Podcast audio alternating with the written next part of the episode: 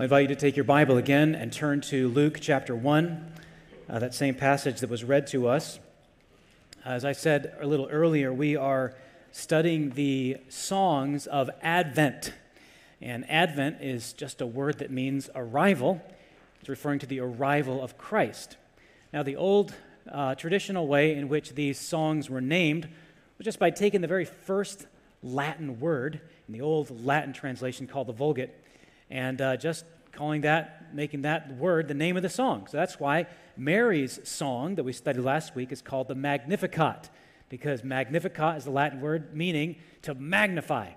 And she's saying, My soul magnifies the Lord. That is, I'm making a big deal out of God. And the first word in the old Latin translation of Zechariah's song is the word benedictus, which simply means blessed. Actually, it's a little more nuanced in the Latin and in the Greek behind the Latin. It combines two words, one meaning good and the other meaning to say something. And it really means this to say something really good about somebody.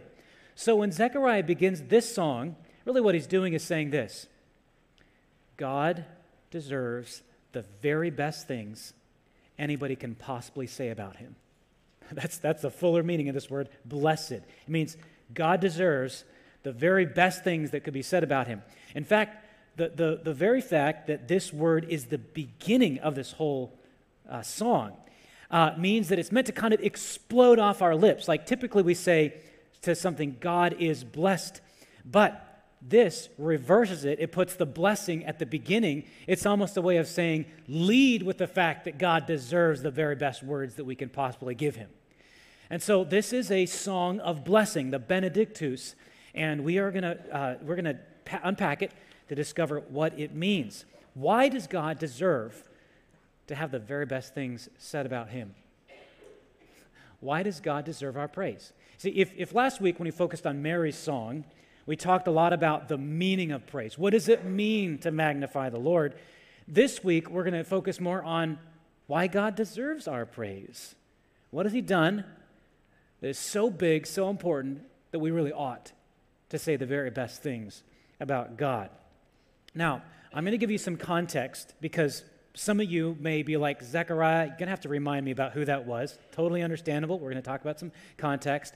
Uh, so if you look at, the verses prior to this song, look at verse uh, 60, 63, actually. Uh, this is Zechariah. He asked for a writing tablet and wrote, His name is John. I'll tell you why in just a moment. And they all wondered. Okay, that word wondered means they're trying to figure out what's going on, right?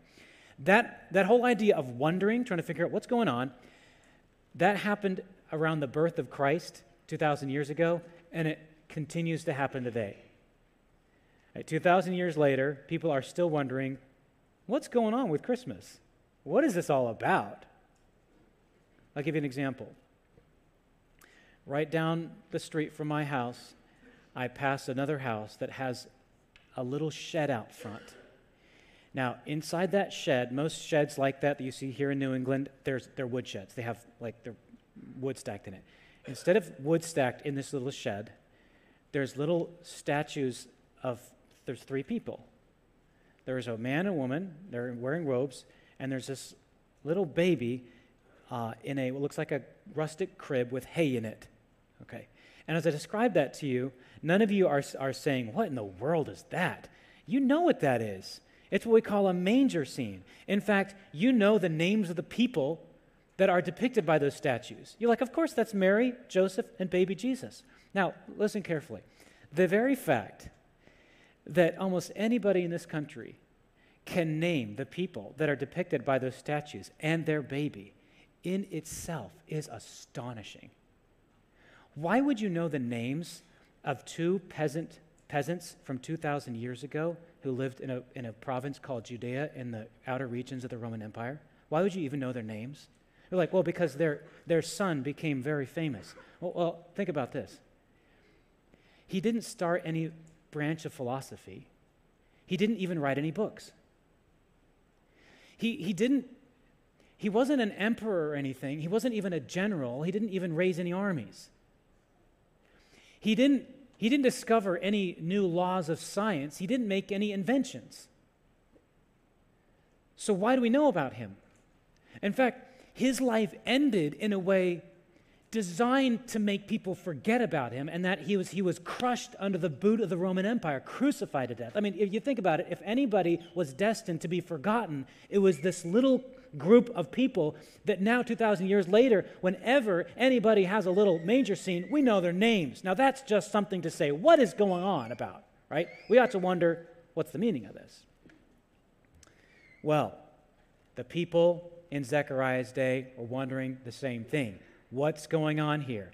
And Zechariah's song is an explanation of why the events of Advent are such a big deal. So, just to give you some context here, Zechariah, for those of you who maybe your memory needs to be jogged here, Zechariah was an elderly priest living in uh, Judea, and he was married to an elderly woman named Elizabeth. They were never able to have any children. And now that they're elderly, they're kind of like, that ship has sailed. It's not going to happen. Right? Now, as a priest, Zechariah was on a rotation, a, a schedule to serve in the temple, and he's, gonna, he's offering incense there in the temple of Jerusalem. So real, think, think a really old guy, long white hair, robes like a Jew, just like you see in the pictures. He's there in this inner temple. He's, in, he's this incense. It's like a little metal stick with some uh, perfumes that are burning on the end to, to make this, this beautiful smell, this, uh, this, this uh, aroma and he comes into this, this temple, he's all by himself, and suddenly somebody else is right there with him. That'd be kind of freaky. And, and this person says, Greetings, don't fear. And he begins to say, he says, Zechariah, your prayers have been answered. What prayers? Prayers for a child. When was the last time do you think he and, he and, he and uh, Elizabeth ever prayed for a child? Well, it was probably, probably decades ago. They probably stopped praying that prayer, like maybe in their 50s.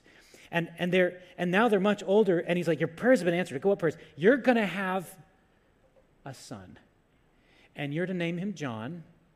And this son is going to be a forerunner, kind of a trumpeter, as it were, to herald the coming of God.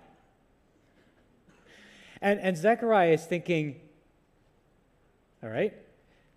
So his first question is, how can I know this? Seeing that I'm rather elderly, and to be honest, not to give away your age, but my wife is too. How is this going to happen? How, no, he, the question specifically was, how can this happen? How, how can I know this can happen? And the angel says, Well, my name is Gabriel, and I stand in God's presence. And you are going to be mute and for the next nine months until these things are fulfilled because you didn't believe that these, would ha- these things would happen. So Zechariah comes out, and there's a crowd of people outside the temple, and they're wondering what's taking so long because all he was supposed to do was shouldn't have taken that long. He comes out, and he can't speak, and he makes signs to them. Fast forward nine months, it's happened. they're having a naming party. This, they would do this after the birth of a child. They're having a naming party for, for their baby. Can you imagine being invited to like a party like that where you walk in and you, you meet this elderly woman and you say, Oh, you must be the new mother's grandmother. I'm so sorry, you're her mother. I am the mother, she says. This is just astonishing. What in the world does this mean? And they and they come they come in. The relatives are together, and they want to name him. They want to name the baby Zechariah after their after his father. And, and Elizabeth's saying, no, his, his name is going to be John. They're like, what? Why John? And so they ask the father, and he motions for a writing tablet, just like I referred to a few moments later, and he writes down on this tablet, His name is John. And at that moment, he could start talking again. And what he began to say were these words of praise to God. Why does God deserve the very best words? Why praise God? That's what Zechariah is doing in this song. And I, and I alluded to in the scripture reading, there are just two parts of this song. It's a long song, just two sentences. The first talks about what God has done, and we can put it this way why Jesus has come, because it's talking about what God has done in sending his son, Jesus Christ. And the second part talks about Zechariah's son, John, his role in this. Okay, what, what role is John the Baptist going to play? So here's the, the verses I want to focus on are verses 74 and 75. Okay, all that, just what I've said, has been to give you context why this song is the, the historical background. But now here's what we're going to focus on. I want to show you how these verses what these verses teach about, teach us about God's sending his son Jesus and what that shows us?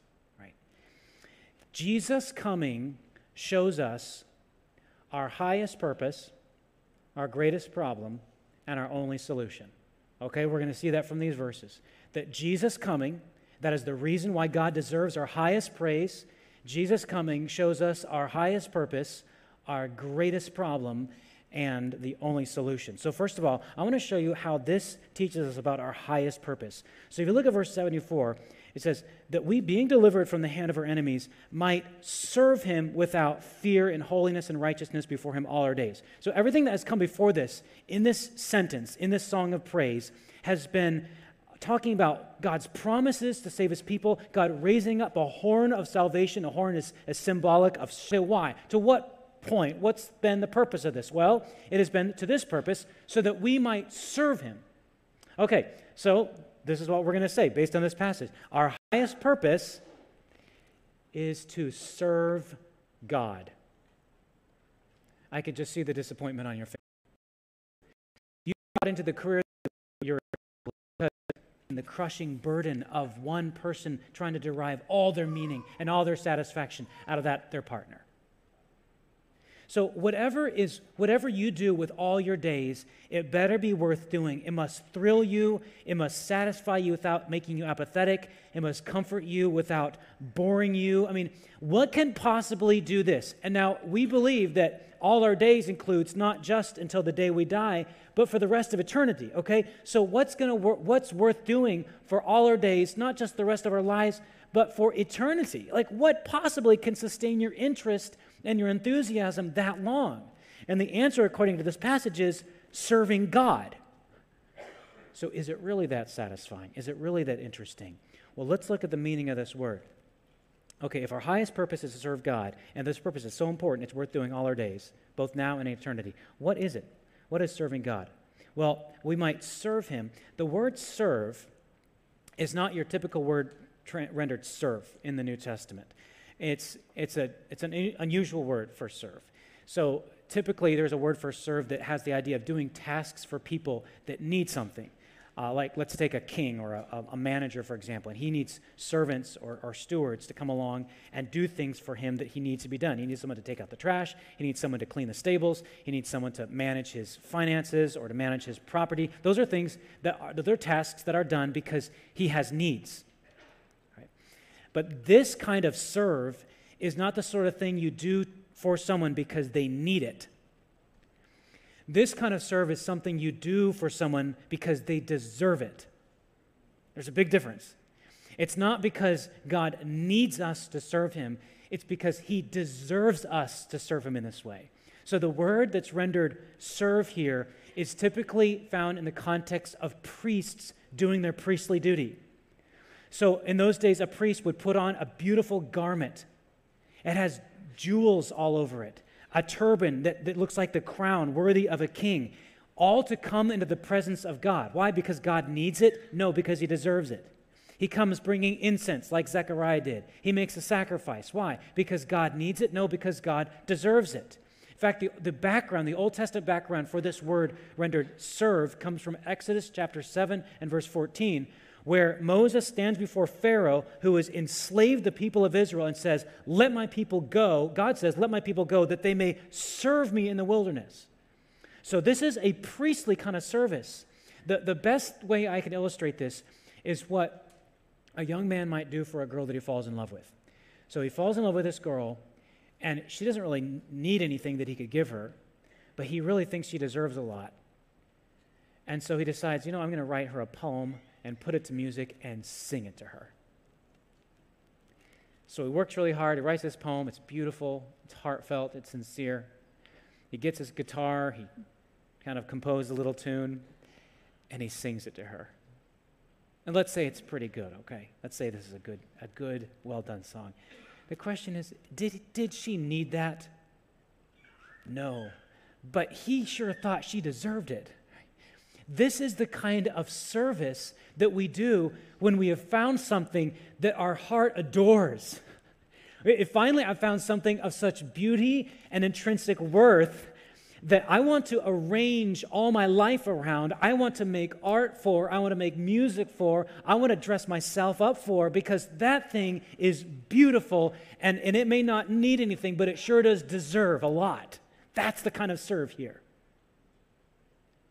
And, and if, I, if I ask the question again, okay, what could possibly interest you, not just for the rest of your life, but for all eternity, whatever that object of your adoration and, and, and worship and, and whatever the, the source of what you believe to be the beauty and meaning, I mean, it, it has to be so boundless that, that your heart can never get enough of it. And that's why I say our highest purpose is serving God in this way. That is our highest purpose. That's what we're created for. And, and the other thing that we need to note here is that everybody does this to something. Everybody is finding something in their life that they believe is so beautiful, has such intrinsic worth, that it's worth arranging your life around and settling your identity into. Everybody has, tends to do this with, any, with everything.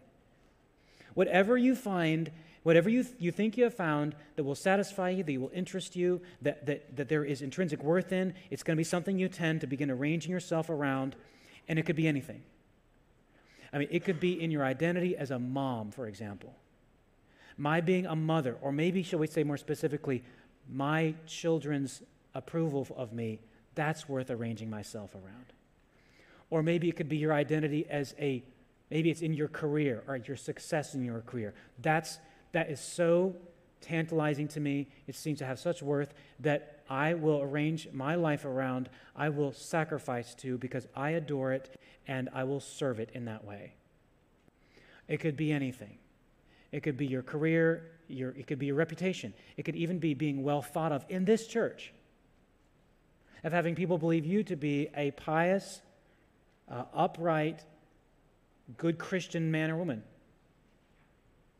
Uh, it could be money, it could be sex, it could be reputation, it could be anything that we think there is such worth in that that I'm going to arrange my, my life. Everybody does this, everybody, serve, everybody serves something. But according to this passage and according to the testimony of all Scripture, there is only one thing that has such boundless worth and incomparable beauty that the human soul can arrange everything around and serve such that you never become bored of it. It, it never loses its, its, its appeal. It's boundless. Why? Only, only an eternal God can fill that void in the heart of a human being. But everybody tries to fill it in some way. Now, if this, uh, if you're thinking, let me just um, make this point here. If you're thinking, I can't really, I don't really know that I have anything like that in my life, that I, I've really found like I'm ranging my whole life around. It may not be one single thing, it may be a variety of things. But you can begin to tell by asking yourself what tends to make me really angry, what tends to make me really anxious, and what tends to make, make me really depressed. I'm not talking about clinical depression. I'm not talking about medical condition. I'm sort of I'm talking about the things that sort of just like devastate you. Why? when, when whatever that object of your adoration is, whenever it's threatened in some way, that triggers anger because you value it so much. Uh, whenever you think you've lost it, you'll feel depressed. Whenever you're afraid you will lose it, you feel anxious. See, your anger, anxiety, and depression can be, can be metrics of what you are putting in that inner sanctum of your heart that says, this is worth living for. This is worth serving. And everybody does this. Now, if it is God if God is to be the one that we serve, we should think about what demands that places on us. Because everything, play, everything you choose to serve is going to place certain demands on us. And we see this in our text. So that we might serve him without fear. I'll deal with that in just a second. In holiness and righteousness. If you're going to make, let, us say you're, you're, you're convinced that there is nothing else that can sustain the full weight of your identity and your pursuit of adoration except for God. Well, let's say you're convinced of that. Okay, you're asking then what is it going to take? What's that, what will this mean for me? Well, here it says holiness and righteousness. Now, these two words uh, are, are, very important. One refers to our vertical relationship with God, and the other to our uh, yeah, horizontal relationship with other people. So, holiness means you've got to make God, only God, the, the, this, the uniqueness of God, the focus of your adoration. And because of that, then you're going to treat other people right too. So love God and others, holiness and righteousness. That, that's what you're required to do if you're going to make, if you're going to serve God. But this, this brings up a little problem here. Because if you know this to be what it takes to serve God, how can you ever serve Him? Won't there always be a kind of fear in your mind? Am I doing enough? Have I chosen the right thing to serve? This is why, and this is, I'm transitioning to the second point, and that is the, the greatest problem this is why so many people serve God, but they do it with fear. And I'm not talking about the godly sort of reverence. I'm talking about a, a kind of, a kind of, uh-oh, have I done enough?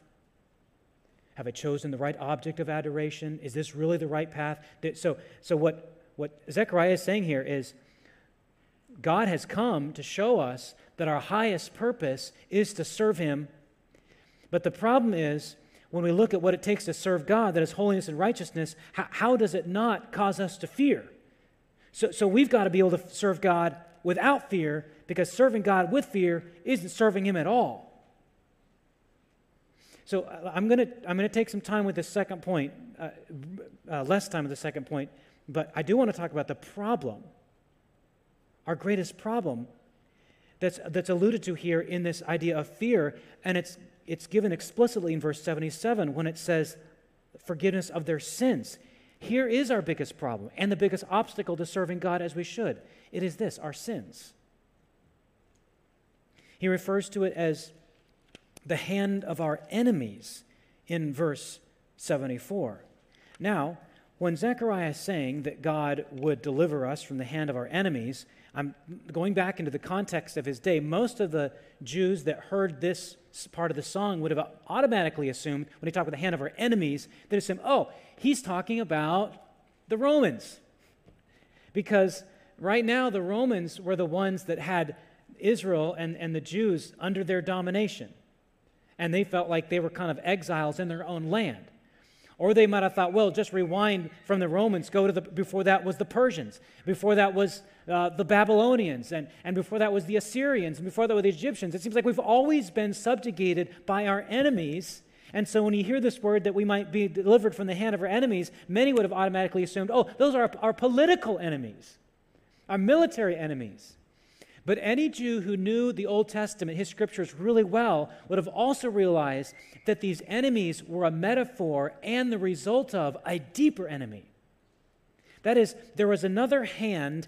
That, that, yes, there might have been a hand that was clutching their bodies or their finances or their political structures, but there was a deeper hand that had its grip right in the middle of their heart. And that is called sin.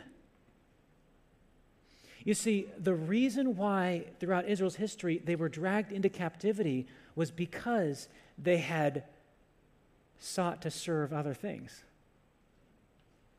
They had taken as the very center and object of their adoration and love something other than God. My friend, your greatest enemy is not anything political, it's not anything financial, it's not your greatest enemy is not the situation you're in with your family right now. Your greatest enemy is, should be. That's your greatest enemy.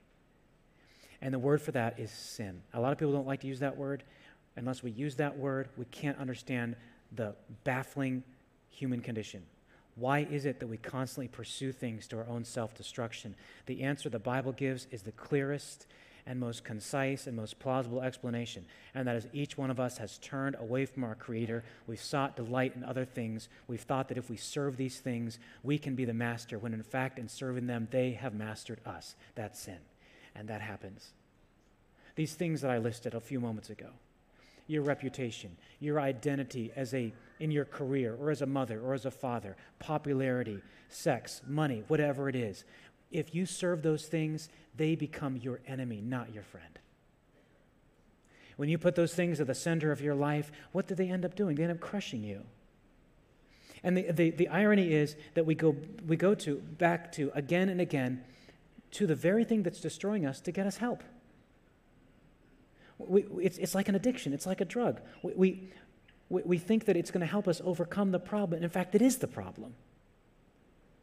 And what, what Zechariah is pointing out here is this that our greatest problem is revealed to be our sin. But, and this leads us to our third point, this also points us to our only solution.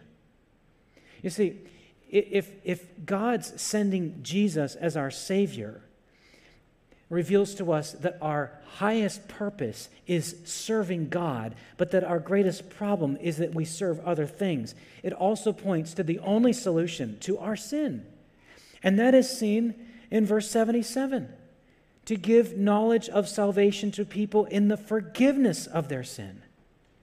See, often when people are told that they're sinners, they either have one of two reactions. They'll either say, No, I'm not. Or they'll say, I know I am, but I'm trying to do better. See, neither of those two reactions, responses, will get you what's being offered here, and that is forgiveness of sin. You see, remember I told you at the beginning of the sermon that that little baby depicted in the manger scene, that it's something to be wondered at that we even know his name because the way that he died was intended to crush out his memory. Why did he die that way? See, when Jesus was hanging on a cross, suspended by these metal spikes into wood, it was not just that he was experiencing physical torment, although he was, of course. It's that he was standing in our place as sinners. He was being treated as if he had done everything wrong in the world when he, in fact, he had done nothing. This is why when Jesus hung there on the cross, he looked down at the people, even the people that were crucifying him, and said, Father, forgive them. The reason why Jesus came to this earth is to procure forgiveness for your sins. If you're humble enough to admit you have them. That's why Jesus came. That's why he died. That's why he rose again, to be your Savior. That's what Christmas is all about. And that's why God deserves the very best words we could offer him. Because it comes to us as our Savior. This is why Jesus came. He, saved, he came to save you, my friend. And maybe you're here this morning, all this talk about sin and the purpose of life and all these things. You're like, what, what, what is this all about? Can you freely admit that what you suspect about yourself is true, and that is that you are more flawed than you ever imagined, then can I proclaim to you this good news that you're also more loved than you ever dare hope because Jesus proved God's love for you by pouring out his own life for you on the cross? That's good news. That's the gospel to which you must respond if you never have, to which all of us must respond on a daily basis. Trust in him, trust in Jesus Christ. Make faith and repentance the daily rhythm of your life. And that's the good news, the gospel. The solution to the problem is the forgiveness of sin. And the greatest question you could ask yourself this morning at this Christmas time is this Am I trusting in Jesus? But if you are, I have some more questions for you too. Remember, we said earlier that Jesus coming, God sending Jesus, reveals that our highest purpose is serving Him. May I ask you this question? Are you serving God without fear? Are you serving Him without fear? You know, I referred to Estelle Koenig earlier in the service. I was just thinking about the fact that up to her very last days, she served God without fear. I asked her uh, a few weeks ago when she knew she was going to pass away pretty soon. I said, Estelle, are you ready to die? And she said, I am. I'm ready to meet my Lord. And then when Krista and I visited her on a Saturday, I think it was, was it two Saturdays ago or so, you know, the lady's dying. And you know what she wasn't talking about? She wasn't talking about how what a bummer it was to be in the condition she was. She wasn't talking about how much pain she was in. She was talking about other people in this church that need things. that she was burdened for. She's praying for them. She's reminding me as a pastor about their needs. What is she doing? She has found something, she found of something of such value, of such worth, of such beauty that was worth serving and living for. My friend, have you found that? Have you found something that, that is not just worth living for in health, but also in illness? Not just in good times, but in bad times. Not just when everything is going your way, but when everything is going against your way. Not just when you, your, your, your body works well, but when you get that diagnosis that you never wanted to hear. Yes, God is worth serving in those times too. What about those of you who retired? Uh, you've come to the point in your life where you don't have to go in and clock in every single day to make a buck and to make ends meet. You've, you've saved up well, you've stewarded your finances well. Okay, what are you going to do with your life? Are you going to serve the Lord? Are you going to continue the pattern of living for Him? Why? Not because God needs anything, but because He deserves everything? Are you going to steward your retirement to the glory of God? What about those of you who are in the middle of, of life? You're in the rat race, you're just trying to make ends meet. You can serve God where you are too. By raising your children to love God with all their hearts, by modeling for them what it means to to live and serve God, not with fear, not with a sense of begrudging duty. Well, kids, this is what we got to do because this is simply the right thing. But is there a delight that just glimmers from the very center of your being when you talk about God, when you pray to God with your kids? What about those of you who are unmarried, young? You have opportunities that other people don't. Are you serving God with them because you found something of such matchless delight, it's worth serving. Those of you who are teenagers, you're at home, children, yes, you can serve God too. God deserves the very best we have because he has given his very best. He gave us his son, Jesus Christ. And that's what we celebrate at Christmas. And that's the reason for the Benedictus, the song of blessing. Would you bow your heads?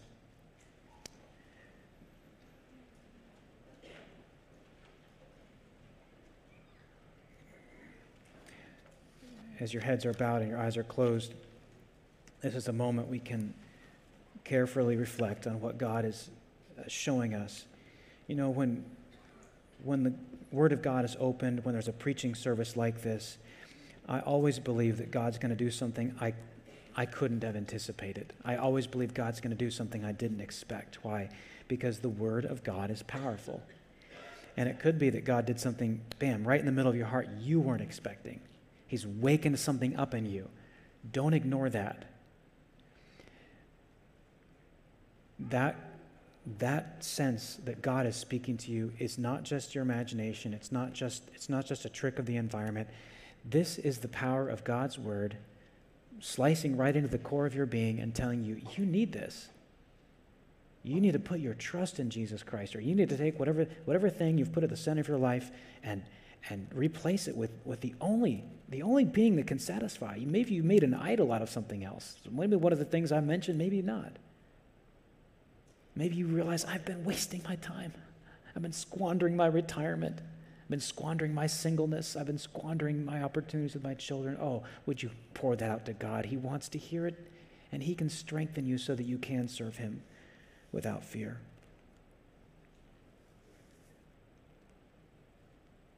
Our Father, I pray that you would continue to do this work in our heart. May this Christmas season, our hearts and minds be filled with the best thoughts and words about you that possibly can be, because you deserve it all. And I pray that anybody in, this, in the hearing of my voice that has been stirred in their hearts by their need to trust in Christ as their Savior, I pray that they would, they would do that, that any decision that must be made in response to your word would be made. And we pray this in Jesus' name. Amen.